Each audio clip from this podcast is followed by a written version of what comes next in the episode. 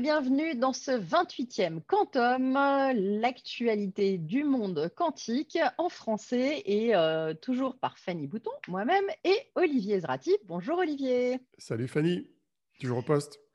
Toujours au poste, hein. Bah oui, tu m'attends même pour qu'on puisse en parler parce que sinon je crois que tu m'en ferais faire une tous les deux jours ou au moins toutes les semaines. Non, peut-être pas quand même, hein. Il faut bufferiser un petit peu l'actualité. Tu es tellement intarissable. Ah, le problème, c'est de faire le tri. En fait, il y a énormément d'actualités qui tombent régulièrement, en tout cas dans les flux d'informations courants. Et bon, faut éditorialiser, hein, faire le tri un petit peu de ce qui semble important. Quand même. Faut faire un petit peu de curation et de qualitatif. Et d'ailleurs, il faut croiser. En fait, le problème. Non, mais attends, il faut croiser ce qui est important et ce qu'on comprend et qu'on peut expliquer, parce que des fois, on peut pas tout faire à la fois. C'est vrai, c'est vrai. Et d'ailleurs, donc, on va faire notre mea culpa. On a deux corrections à faire par rapport à notre dernière émission. C'est une première. Oui. On a eu des pétouilles. On pensait avoir compris et non, pas complètement. Donc, le premier, c'est Maud Vinet qui nous a monté une petite correction à faire sur les flying électrons, les petits électrons volants. Donc, tu avais évoqué cela en faisant allusion à une annonce allemande qui impliquait Infineon et des travaux réalisés à Grenoble. Et en fait, il fallait distinguer les flying électrons et les shutting électrons, ce qui est une nuance subtile à expliciter. Tu y vas ou... Oui, on va essayer d'expliquer ça. Donc, effectivement, c'est une branche un petit peu méconnue de la physique quantique et des qubits. C'est le fait de faire circuler des électrons d'un endroit à un autre pour faire quelque chose avec. Et en fait, j'ai mélangé dans l'actualité de la dernière fois deux techniques différentes relevant de la circulation des électrons. Donc, il y en a une première qu'on appelle les flying électrons et qui correspond en fait, alors on dirait les électrons volants en français, en traduction littérale, qui correspond aux travaux auxquels je faisais allusion qui ont été réalisés notamment en France entre l'Institut Néel et le CEA, et l'IRIG au CEA, qui fait la recherche fondamentale. Donc là, ça consiste en fait à utiliser des électrons pour les faire traverser des circuits, en gros, et pour reproduire un petit peu le même mécanisme que les photons qui traversent des circuits et qui permettent de faire du calcul quantique. Alors en général, avec une profondeur de calcul qui est limitée par la taille du circuit, il y a des techniques logicielles qui permettent de contourner cette limitation. Et donc ça, c'est une technique de calcul. Alors pour l'instant, on est vraiment au niveau de la recherche fondamentale et il y a quelques labos dans le monde qui travaillent là-dessus, notamment les Japonais, 3 ou 4 labos japonais qui sont là-dessus, des labos en France, quelques autres ailleurs. Et bon, c'est vraiment une technique, on va dire, rare pour l'instant, rare et chère. D'ailleurs, ça utilise des électrons qui circulent sur des flux d'électrons. C'est très compliqué. En fait, quand tu essayes de comprendre les papiers scientifiques qui sont parus là-dessus, ce n'est pas forcément évident. Et puis, il y a une deuxième technique qui sont en fait les électrons navettes, disons les shuttling électrons. Je ne sais pas comment on traduit en français d'ailleurs. Et ça, c'est des électrons qu'on va utiliser non pas pour faire du calcul, mais plutôt pour transférer des états quantiques de qubits d'un endroit à l'autre. Et plutôt d'ailleurs pour des qubits de type électron. Donc en gros, on a un électron piégé dans un quantum dot à un endroit donné, on veut le faire communiquer avec un quantum dot un peu plus loin, on va utiliser en fait un électron de transit entre les deux, qui va se balader entre les deux. Et il se trouve que ces techniques-là, elles permettent de contrôler les électrons à l'état unique, hein. On peut contrôler un seul électron et le faire passer d'un endroit à un autre en transportant dans ce qu'on appelle la charge de l'électron, l'état quantique du qubit qu'on veut déplacer. Okay. Ou intriquer, éventuellement intriquer. Alors, c'est des techniques assez pointues. Ce n'est pas au point, disons. Voilà. Donc, c'est deux choses différentes, hein, l'électron volant et l'électron navette, pour faire simple, qui ont deux usages, mais qui... Alors, Maud, elle ne s'est pas permise de me dire il y a une erreur. J'ai discuté avec elle du sujet, elle m'a fait la remarque en disant oui, en fait, c'est deux choses différentes. Et là, j'ai senti mon erreur... Et je me suis mis à rougir dans ma tête en disant « Merde, Olivier, trompé. On peut faire rougir Olivier. » C'est facile, mais je m'étais trompé en mélangeant les deux techniques. Bon, ceci étant, il n'y a pas grand monde en France qui connaît les deux techniques. Donc ça... je pense que tu es tout pardonné et au moins l'erreur est rectifiée. Et l'autre petite erreur qui a été notifiée par un courrier des lecteurs, donc on a dans les personnes qui nous écoutent et qui sont assez pointues, et donc, tu as été évidemment checker ces informations. C'était par rapport au fait que Kilimanjaro s'approvisionnerait probablement chez Rigetti, IQM ou d'autres fournisseurs d'accélérateurs à base de qubits supraconducteurs pour fournir à Abu Dhabi. Et en fait, tu as eu des informations pour corriger cette info-là. Oui, alors c'est très marrant comme mécanisme. C'est un contact d'une société française qui s'appelle Plassys-Bestek, dont on n'a pas encore eu l'occasion de parler, et qui est une société assez extraordinaire. C'est une PME qui fait quelques millions d'euros de chiffre d'affaires en France, mais qui a une caractéristique, c'est que c'est le leader mondial des machines qui servent à fabriquer des composants supraconducteurs. Donc, on les trouve partout dans les labos. D'ailleurs, j'avais visité, quand j'ai visité début mars le labo du C2N à Palaiseau, là où travaillent Jacqueline Bloch et Pascal Senellart, qu'on connaît bien toutes les deux, eh bien, j'avais découvert ces machines-là qui servaient à faire du dépôt sous vide de composants et de matériaux, notamment pour faire des composants supraconducteurs. Et donc, leurs clients, c'est toutes les boîtes du monde qui font des qubits supraconducteurs, et il se trouve que l'un de leurs clients, c'est Kilimanjaro. Donc, ils m'ont dit, en fait, ils font leurs propres qubits. Je dis, ah bon? Et comme je n'étais pas trop au courant du détail de l'activité de Kilimanjaro, d'autant plus qu'à l'époque, j'avais consulté leur site, il n'était pas très explicite, il se trouve que j'ai découvert, en allant sur leur site et en voyant ce qu'ils faisaient, qu'effectivement, ces braves gens en Espagne créent un ordinateur quantique à base de qubits supraconducteurs, mais qui est plutôt proche de ce qu'on appelle le recuit quantique ou l'annealer. Donc, en fait, en gros, c'est des D-Wave du pauvre. Du pauvre, je dis, parce qu'ils n'ont pas levé 200 millions de dollars, les cocos. Donc, en fait, ils font un ordinateur quantique de type Quantum Annealer et ils fournissent ça à Abu Dhabi. Alors, je ne vois pas trop l'intérêt pour Abu Dhabi, mais bon, l'intérêt, c'est que ça permet de faire des tests de logiciels à petite échelle, d'optimisation, notamment dans la simulation chimique. Pourquoi pas?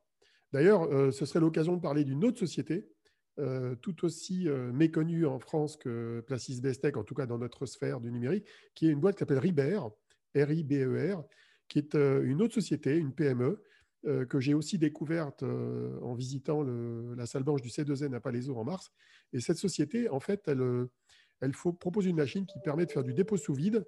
Et ce dépôt sous vide, il sert notamment à faire les fameux quantum dots de Candela. Et donc, qui travaille pour le laboratoire de Pascal Senellart. Donc, quand j'ai visité le labo, la principale machine, c'était une machine de Riber. Et j'ai vu un ingénieur du laboratoire m'expliquer tout le processus et comment il faisait pour déposer 100 couches de semi-conducteurs alternés. J'ai oublié ce que c'était, si c'était l'arsenure de gallium ou autre chose, empilés, pour faire ces fameux quantum dots qui ont été inventés par Pascal Senellart il y a près de 20 ans. Quoi. Bon. Alors, on va passer maintenant à l'actu, maintenant qu'on a corrigé nos bêtises, avec des annonces. Et la première, celle de qubits de silicium très stable chez les Anglais. Donc, des chercheurs anglais ont publié un papier décrivant des qubits de spin d'électrons stables pendant 9 secondes. C'est un record.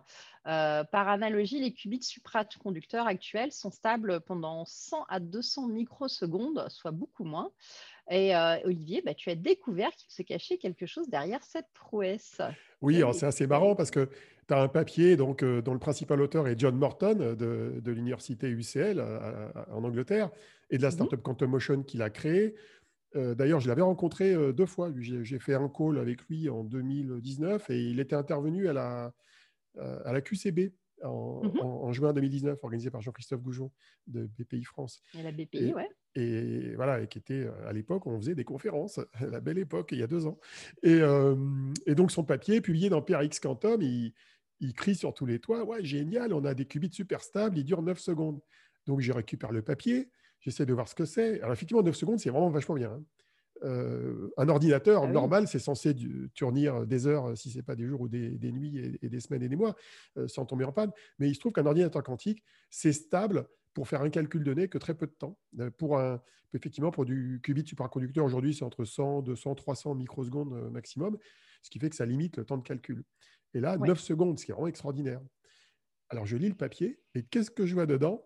En fait, je vois Maud Vinet et rebelote, et je vois ses collègues du Leti, donc Louis Hutton, Benoît Bertrand, Yann-Michel Niquet, qui lui travaille à UGA.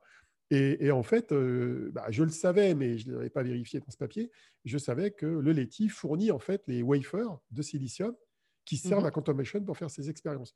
Et alors, il y a une raison à tout cela, c'est que l'équipe de John Norton en Angleterre et l'équipe de Grenoble, en fait, ils font partie d'un réseau de chercheurs sur les qubits de silicium et qui a été fédéré il y a un peu moins d'un an, à peu près, en mars 2020, dans le cadre d'un projet du flagship européen quantique qui s'appelle QLSI, qui fédère en fait toute la recherche fondamentale. Je crois qu'il y a 19 labos dedans qui font de la recherche sur le silicium.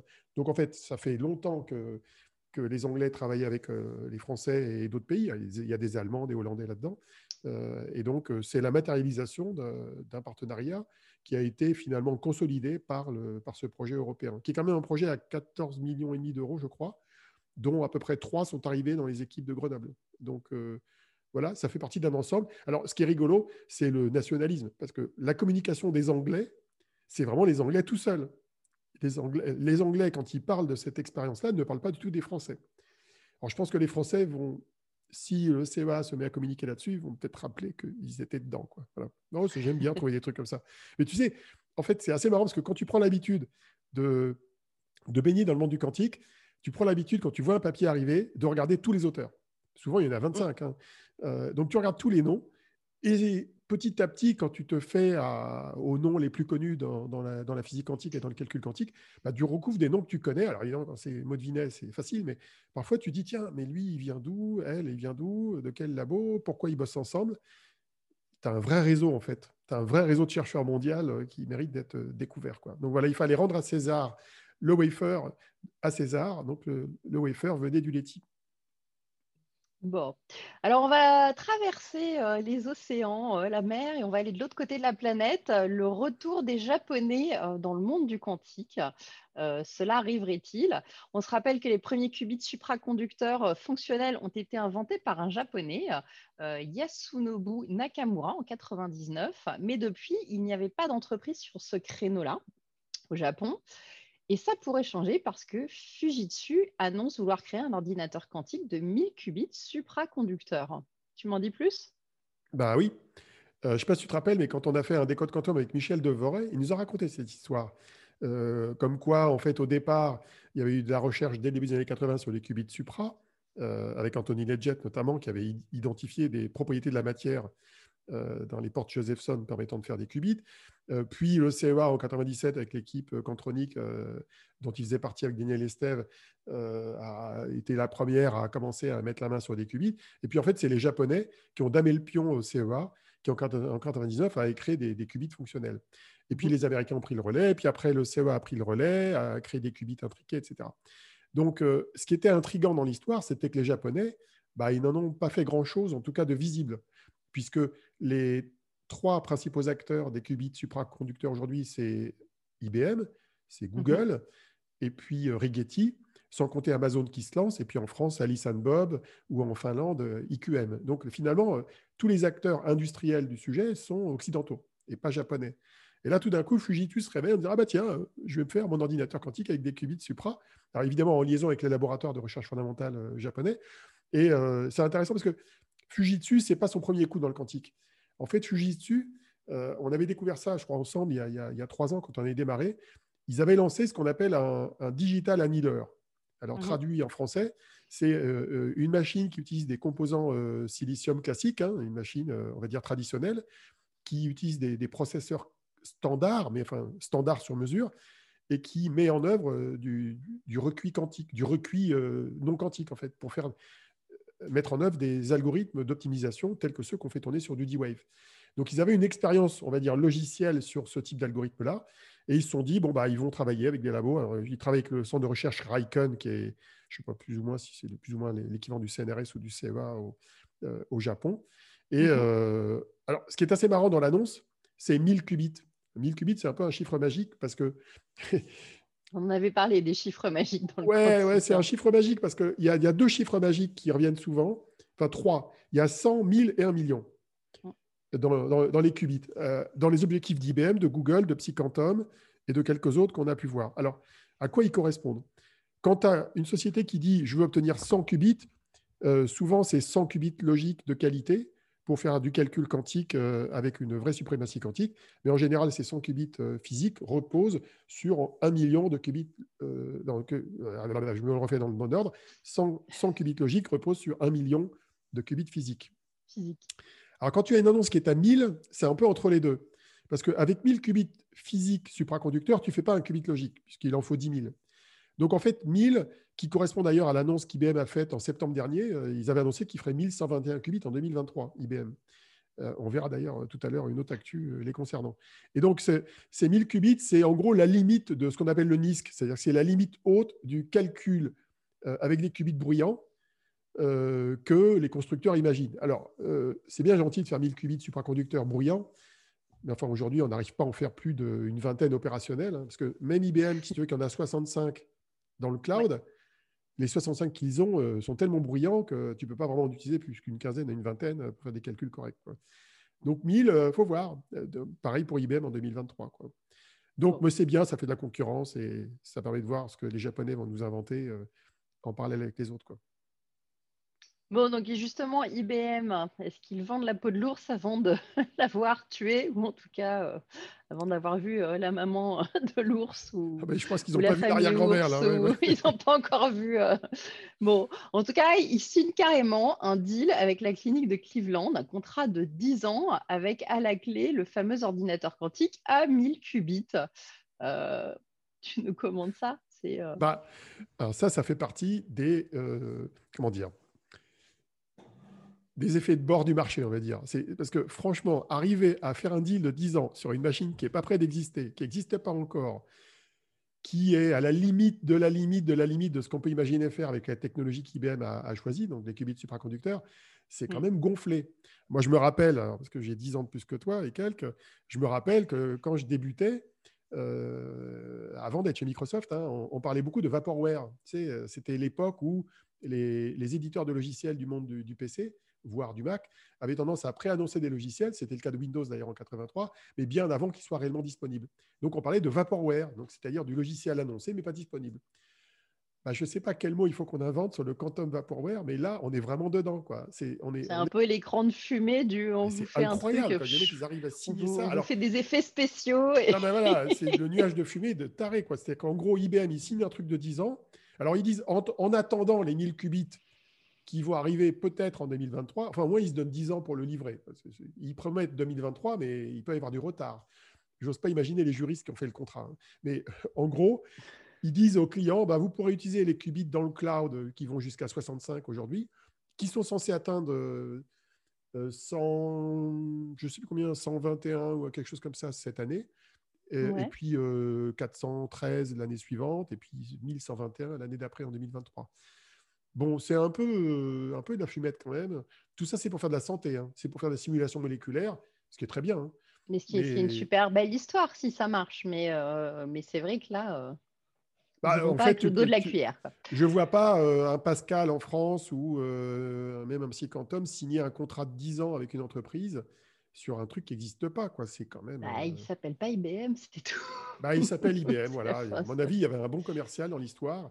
Mais en fait, ça profite à tout le monde, cette histoire, parce que ça fait croire aux gens qu'IBM est prêt et ça donne l'impression aux clients qu'il va être le premier à avoir un truc super, quoi. Donc finalement, tu peux, à partir d'un truc qui n'est pas forcément crédible, faire plaisir à deux entités qui signent un contrat sur un pot de chagrin, quoi. Bon, ouais, alors, nos amis le retour de flamme peut être un peu triste quand même. Ouais, mais nos amis d'IBM qui nous écoutent, on trouve que je suis un peu dur, mais, ouais. Mais quand même, c'est un contrat qui fait un peu doucement rigoler, quoi. C'est un peu too much, quoi. On attend le retour de Georges pour nous Georges, il y a Olivier aussi qui est à Montpellier, Xavier Vasquez, il y a toute une équipe en France qui est... J'imagine que cette équipe-là, maintenant, il doit avoir la pression pour signer un deal du même genre avec l'INSERM ou je sais pas. Genre, je ne vois pas l'INSERM signer un deal de 10 ans avec IBM pour un truc qui n'existe pas. Franchement, je sens moins bien, quoi. Bon, alors, dans la série les petits génies, ces petits jeunes du quantique, parce que c'est ça qui est bien, c'est comme c'est une nouvelle ruée vers l'or, vers un truc où il y a encore plein de gens qui n'y connaissent rien, qui a plein de trucs à découvrir. Et ben, de temps en temps, c'est un petit jeune qui découvre un nouveau truc. Et donc là, c'est un étudiant basé en Australie qui a trouvé un système de code de correction d'erreurs révolutionnaire. Donc, il s'appelle Pablo Bonilla Ataides, je suppose, de l'Université de Sydney. Il a tout juste 21 ans et il a bien évidemment été repéré par Amazon et l'Université de Yale. Donc, tu peux nous détailler un petit peu ce qu'il a inventé, hein? Oui ou pas, j'ai rien compris. Si, j'ai à peu près compris, mais c'est pas évident. Une variante de code de correction d'erreur, ça tu sais. Alors voilà, le gars, il a inventé une variante de code de correction d'erreur qu'on appelle les surface codes. Donc, c'est une variante de surface code qui permettrait de réduire le nombre de ces fameux qubits physiques dont on a besoin pour faire un qubit logique. Pour faire le qubit logique. Donc, ça, le ratio, bah oui, tu connais le ratio de 1 à 10 000 que j'évoquais tout à l'heure là, pour le fameux million de qubits. Bah, lui, ce qu'il propose, c'est sans changer la nature des qubits, hein, comme le fait Alice and Bob avec les 4 qubits, c'est de proposer une technique qui permettrait de faire de la réduction de ce nombre de qubits. Le problème, c'est que le papier est complètement imbitable. Alors, la technique s'appelle le XZZX surface code. Alors, pour ceux qui connaissent le surface code, oui, ah ben c'est classe, c'est bien pour le Scrabble et tout. Donc, XZZX, alors XZ, c'est des portes en fait. Hein. X et Z, c'est des portes qui font des rotations sur la sphère de bloc, sur l'axe X et l'axe Z, comme leur nom l'indique. Et en enchaînant ces rotations dans une topologie bien particulière, il arrive à faire un code de surface qui est censé corriger notamment mieux les erreurs de phase dans les qubits qui sont plus dures à corriger que les erreurs d'amplitude. Bon, mais franchement, ce qui m'a fait marrer, c'est que quand j'ai vu les posts sur Facebook et LinkedIn annoncer cet article-là, tout le monde est maintenant bobissé en disant c'est un génie, mais le problème, c'est que les gens qui relaient ça sont, je pense, en moyenne, incapables de comprendre de quoi il s'agit. Donc finalement, on trouve que c'est génial, mais comme on ne peut pas vérifier que c'est vrai, il n'y a pas de machine pour le vérifier.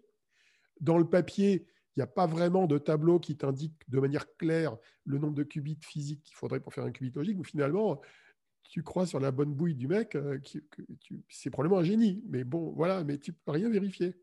Donc, on est dans un monde un peu particulier ici, qui est un monde où, oui, il faut faire confiance. C'est paru dans Nature, hein, quand même. Hein, c'est pas paru n'importe où. Hein. Même si parfois, dans Nature, on retire certains papiers. Oui, et puis bon, si... Il est quand même regardé par Amazon et l'université Yale, donc il doit y avoir un petit truc qui titille quand même, qui ne doit pas être inintéressant, en tout cas qui mérite d'être testé. Hein. Bah, oui, tout à fait. Alors, pourquoi Amazon et Yale? Il faut voir comment ils sont liés, Amazon et Yale. Hein. Amazon, on l'a dû le couvrir il y a quelques épisodes, ils travaillent sur des 4 qubits, donc une technologie voisine de celle d'Alice and Bob en France, pour faire des fameux qubits de chat. Voilà, les qubits de chat, qui sont un mélange de photons micro-ondes avec un qubit transmon supraconducteur qui permet de lire l'état de cette espèce de qubit. L'intérêt de ces qubits de chat, c'est qu'ils permettent d'avoir un nombre de qubits physiques assez réduit par rapport au nombre de qubits logiques. Donc, typiquement, c'est un ratio de moins de 1 à 100, d'après nos amis Théo Perronin et Raphaël Lescan.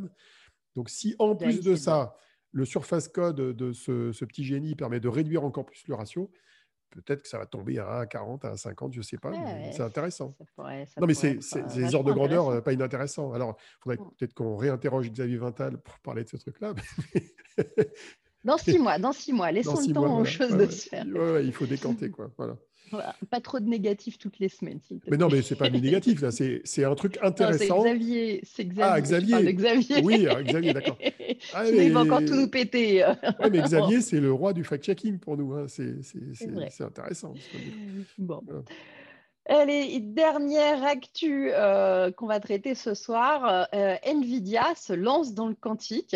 Vont-ils nous faire du gaming? Non, je rigole. Dans des annonces récentes, ils ont annoncé se lancer dans le quantique, mais qu'est-ce qu'ils vont faire justement si ce n'est pas du jeu vidéo et de l'accélération de jeux vidéo? Ils vont créer un ordinateur quantique, tu crois? Bah non. En fait, ils ne font pas que des jeux vidéo, Nvidia. Il ne faut pas oublier quand même. Hein. Nvidia, ils font aussi des processeurs qui servent à faire à la fois de l'entraînement de réseaux de neurones et de l'inférence sur les serveurs. Bien sûr, je sur sais. Les objets, tu connais bien ça.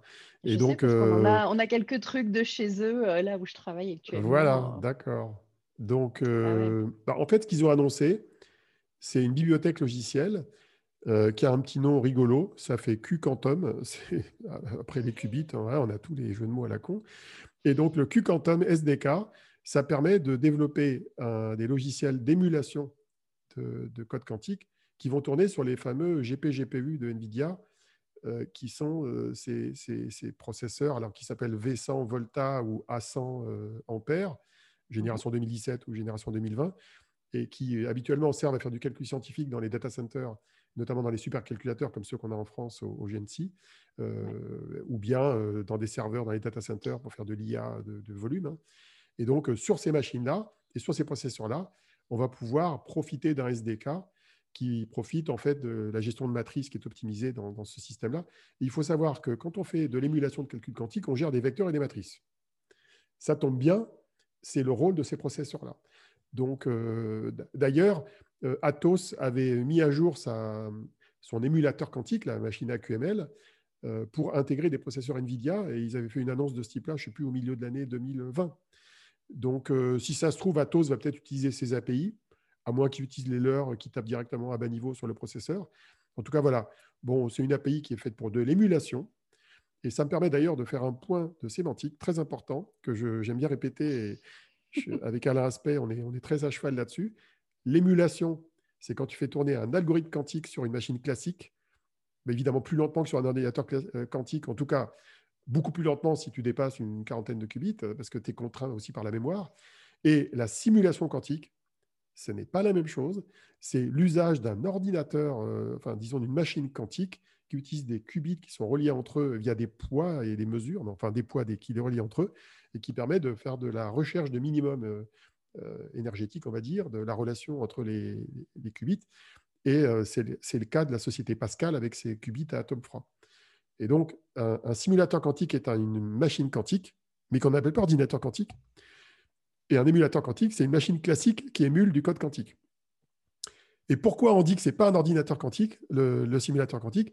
Parce qu'il ne fait pas des calculs au sens classique du terme, il n'est pas programmable. C'est-à-dire qu'en fait, on l'initialise avec des états qui relient les atomes froids entre eux, en l'occurrence pour Pascal, et il va automatiquement trouver un minimum énergétique qui permet de résoudre des problèmes de complexité ou des problèmes de recherche de minimum. Et ça couvre d'ailleurs 70% des algorithmes dont on a besoin dans le cadre du quantique. Voilà, le petit point de sémantique est quand même utile pour mettre les points sur les i. Ouais, on n'a pas fini, hein. Je suis en train de mettre à jour mon bouquin. Je peux te dire que je fais la sémantique tous les jours là-dessus. Ouais, et en plus, tu es en train de nous le faire en anglais. C'est magnifique. Ah bah oui, tu fais un spoil là, on ne l'avait pas annoncé. Ah, j'ai spoilé, c'est pas grave. Donc j'annonce. On parle à un animal français. Donc on annonce. On ne dira jamais en anglais, ils ne l'ont même pas fini en français. Alors ceux qui ne l'ont pas fini en français, tant pis pour eux. Oui, parce que je travaille depuis 2 mois sur l'édition anglaise de mon bouquin Comprendre l'informatique quantique. Et je peux même dévoiler le titre, ça sera Understanding Quantum Technologies, parce qu'en fait, comme je parle du calcul, mais aussi de la métrologie et des télécoms et de la crypto, autant élargir le titre. Je le fais en anglais, donc je vais enlever pas mal de choses qui étaient un peu trop spécifiques à l'humour français, et enfin l'humour plus ou moins bien placé, ou aux caractéristiques du marché français. Et j'en profite évidemment pour l'approfondir sur pas mal de sujets. Et pour la petite histoire, le domaine qui m'occupe beaucoup en ce moment, enfin, il m'occupe tous en parallèle, mais l'un des domaines qui m'occupe beaucoup, c'est d'arriver à mieux comprendre comment on crée un algorithme quantique et comment ça marche vraiment en détail. Et c'est pas simple, hein. Il faut se cogner le truc. Donc, heureusement, il y a des gens comme Vivien Long de chez Microsoft ou d'autres qui font des belles vidéos là, pour expliquer ça, ou les gens d'IBM. Mais il y a un énorme travail de vulgarisation pour expliquer ce qui se passe dans ces petits qubits et ces registres de qubits entre l'intrication, la superposition, les oracles et autres gestion de phases et autres transformées de Fourier pour comprendre comment ça marche. Donc, c'est mon boulot en ce moment d'améliorer cette pédagogie. Voilà. Bon, eh bien, écoute, c'est très bien. Et je suis sûre qu'on en parlera quand tu auras fini, mais tu as encore quelques semaines. Je pense que tu entendras parler au fur et à mesure. Au fur et à mesure. Parce que tu vois me faire des hauts et des bas. Sans compter tes tentatives d'automatiser la traduction avec… Ah bah, malheureusement, la traduction, ça ne s'automatise pas. Hein. Surtout sur du vocabulaire aussi pointu, ce n'est pas facile. Ouais, ce n'est pas qu'une question de vocabulaire. Le vocabulaire, ça se traduit à peu près correctement. Ce qui est difficile à faire traduire par des systèmes automatiques, c'est les idiomatismes. C'est-à-dire parler vraiment comme des Américains. Alors, je ne suis pas anglophone natif, mais je connais quand même quelques idiomatismes dans l'anglais et dans l'américain que tu ne retrouves pas dans les systèmes de traduction automatique. Donc, tu es obligé de tout réécrire de toute façon. Donc, j'ai passé, là, ça fait peut-être 1 mois et demi que je réécris un truc plus ou moins généré par de la traduction automatique parce que ce n'est pas possible autrement, quoi. Sinon, tu fais un truc qui est pourri, quoi. Enfin, qui n'est pas beau, quoi. Ah, voilà. Et puis, de toute façon, quand tu te relis, tu trouves des erreurs, tu as envie de dire les choses différemment. Tu as des biais culturels très différents. L'anglais t'oblige à penser, à t'exprimer différemment que le français. Voilà. Tout à fait. Un jour, on fera peut-être des podcasts en anglais. Tu verras, ça sera très différent. Yes, of course, with a wonderful accent. No problem.